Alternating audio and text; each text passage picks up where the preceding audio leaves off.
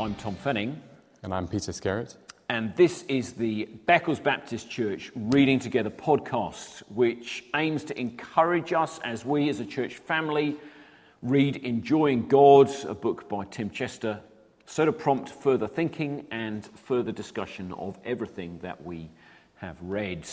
Uh, at the start of this, our last podcast, our 16th and last podcast, looking at the book um, I want to start by saying a big thank you to a guy called Joseph McDade. He's the guy who provides the music. Um, he's made it freely available for us. We're really grateful for that um, to top and tail things and give us a nice intro and exit. And I've got to mention it now, or I will forget at the end of the podcast.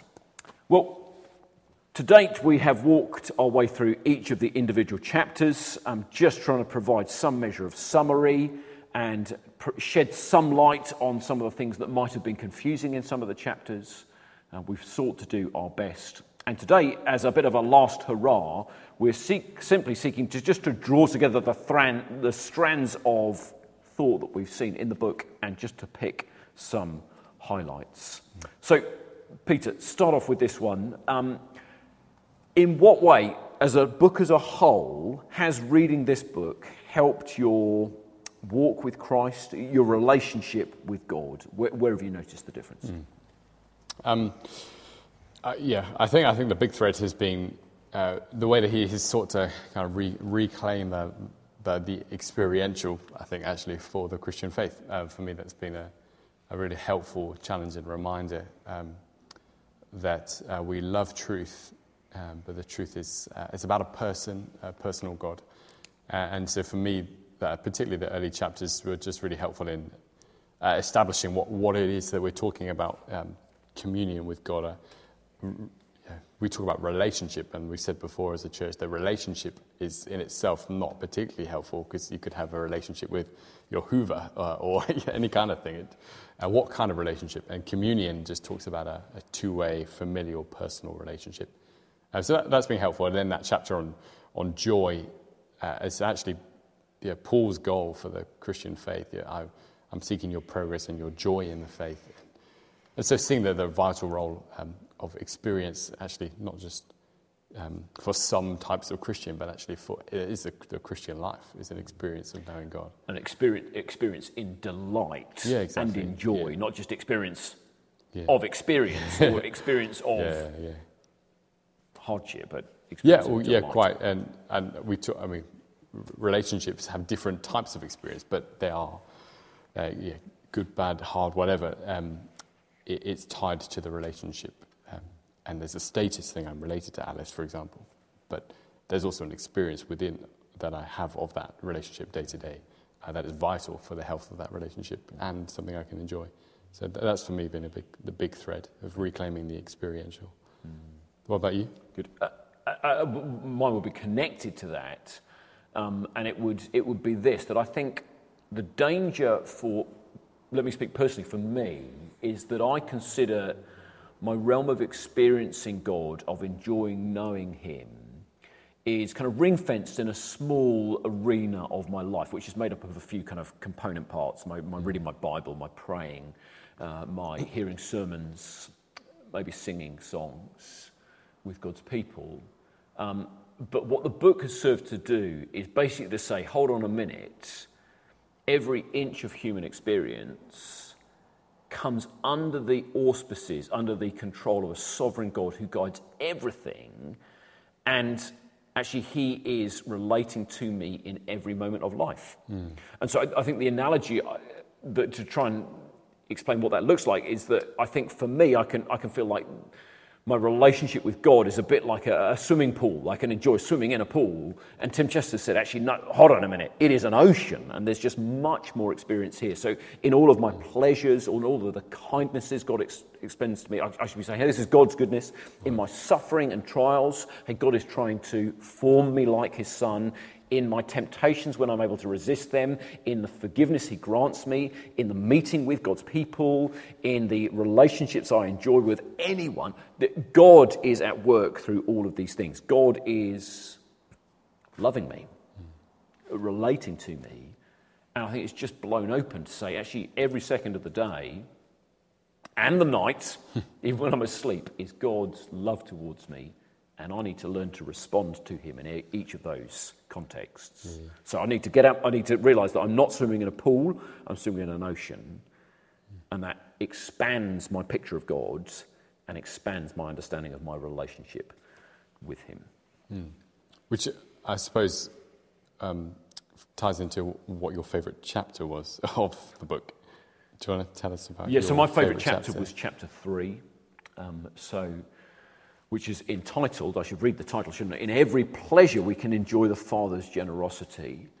Um, and I just loved the way, steered by what the scriptures say, Tim Chester was able to say actually, every inch of experience is just God's kindness to you. And I love that picture of that Tim Chester used describing a day of um, him stood in his allotment waiting for the delivery of a shed when his phone battery had died and seeing a red kite enjoying good weather and then the shed arrives without him needing to run home and make a phone call. and just going on the sight of that beautiful bird, the good weather, uh, the grace of a shed delivered on time, all of these are just God's kindness to me. Mm. Actually, here in these things, I'm experiencing God's generosity. And yeah, it just, it just broadens your horizons as to where God is kind. Yeah. And, and, and I think ups my rate of thanksgiving. Mm. Yeah.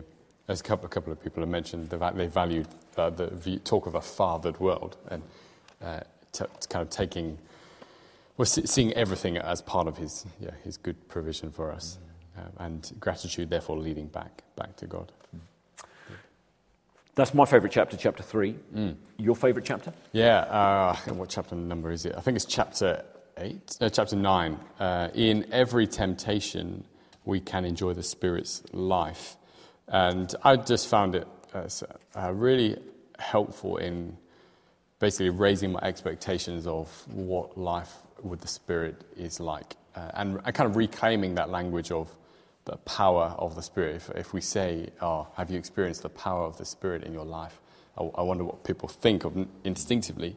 Um, but he actually just gives just really um, se- seemingly simple examples, but actually, when you, put, when you realize that the Spirit is battling our kind of fleshly, sinful nature. It's a, it's a resurrection from the dead, basically. That's what he's done. Um, he says that when you have faith in Christ, uh, when you willingly serve, when you're joyfully sacrifice, when you just love other Christians or turn up at a prayer meeting when it's a cold evening, and all of these kind of small, small examples. Seemingly average things. Yeah, our, our, basically resurrection being shown. And, and I said it in the podcast before, but he says you already have resurrection power coursing through your veins. Uh, it's the Spirit in us who gives life. Uh, and we're in the realm of the Spirit if He lives in us. Mm. Um, so that's just really encouraging, expecting a change, and, um, and then actually just seeing new change and any small changes in my life is actually not that small. They're pretty, pretty massive things that He has done in me. Yeah, um, yeah so I, I, just found that really helpful. Just small illustrations like uh, a developer buying a house and sending in a one person renovation force. The Father has, has bought up us and sent in, well, um, sent in the Spirit to, to live in us and, and dwell us, in us and renovate us. Mm. Um, so that was just a, memorable chapter for me. That's great. That's great. Well, we're almost through. Um, we just want to end by pointing you in the direction of some further reading. If you wanted to think further on the uh, kind of topics launched in this book, um, where would you send Peter? Mm. Um, if you wanted to think a bit more about the, the nature of God, particularly as the triune God, Father, Son, and Spirit, and, and how, what that means and how that works in practice, um, I'd recommend The Good God uh, by Mike Reeves. Uh, the Good God. Uh, he um, is writing very much in the same vein as Tim Chester in, in seeing that uh, we don't have a kind of monad single uh, lonely God up in the sky. Monad means a God of one, one person. being, yeah. Uh, we have a kind of Trinitarian, relational, loving, uh, outgoing, overflowing kind of God. And uh, he just helps show that from Scripture and show what that means for the way that we view God. And that really, the way you view God, as we've seen in this chapter, just changes how you live with him. So, yeah, that's like the good God. Yeah. Um, and my recommendation would be uh, by an American pastor, a guy called John Piper. Um, one of his most famous books is a book called Desiring God. You can go and read that if you want to. It's, it's harder work than the book I'm going to recommend, which is a book called When I Don't Desire God. Um, and it really is picking up and running in the same direction that Tim Chester has had us walking in giving us a kind of a, a map and a compass to pursue greater joy in God. He'll do, he does it in a, a, slightly more extended fashion, but really helpfully, just thinking again in, in all of the arenas in which we can know God's goodness and his kindness and in which we can delight in knowing him. He just gives us ways in which we can do that uh, through worship with God's people, through prayer, through reading our Bibles, through the delight in creation, through the victory over sin, through all these things. So that's When I Don't Desire God by John Piper, and your book again, Peter? The Good God by Mike Reeves.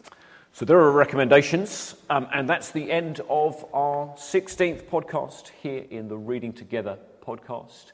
Uh, we are currently thinking through whether we might do a similar series of podcasts at the same time as handing out a load of books to people here at church in the autumn, so come September. We're currently um, asking for people's feedback. So if your uh, home group leader hasn't been in touch to ask you for that, or you've not had opportunity to let us know what you think, please drop us an email. You can find our email addresses um, on the website, or you can use the, um, the message. You can drop an email through the website to us. We'd love to hear from you. Um, thanks for being here.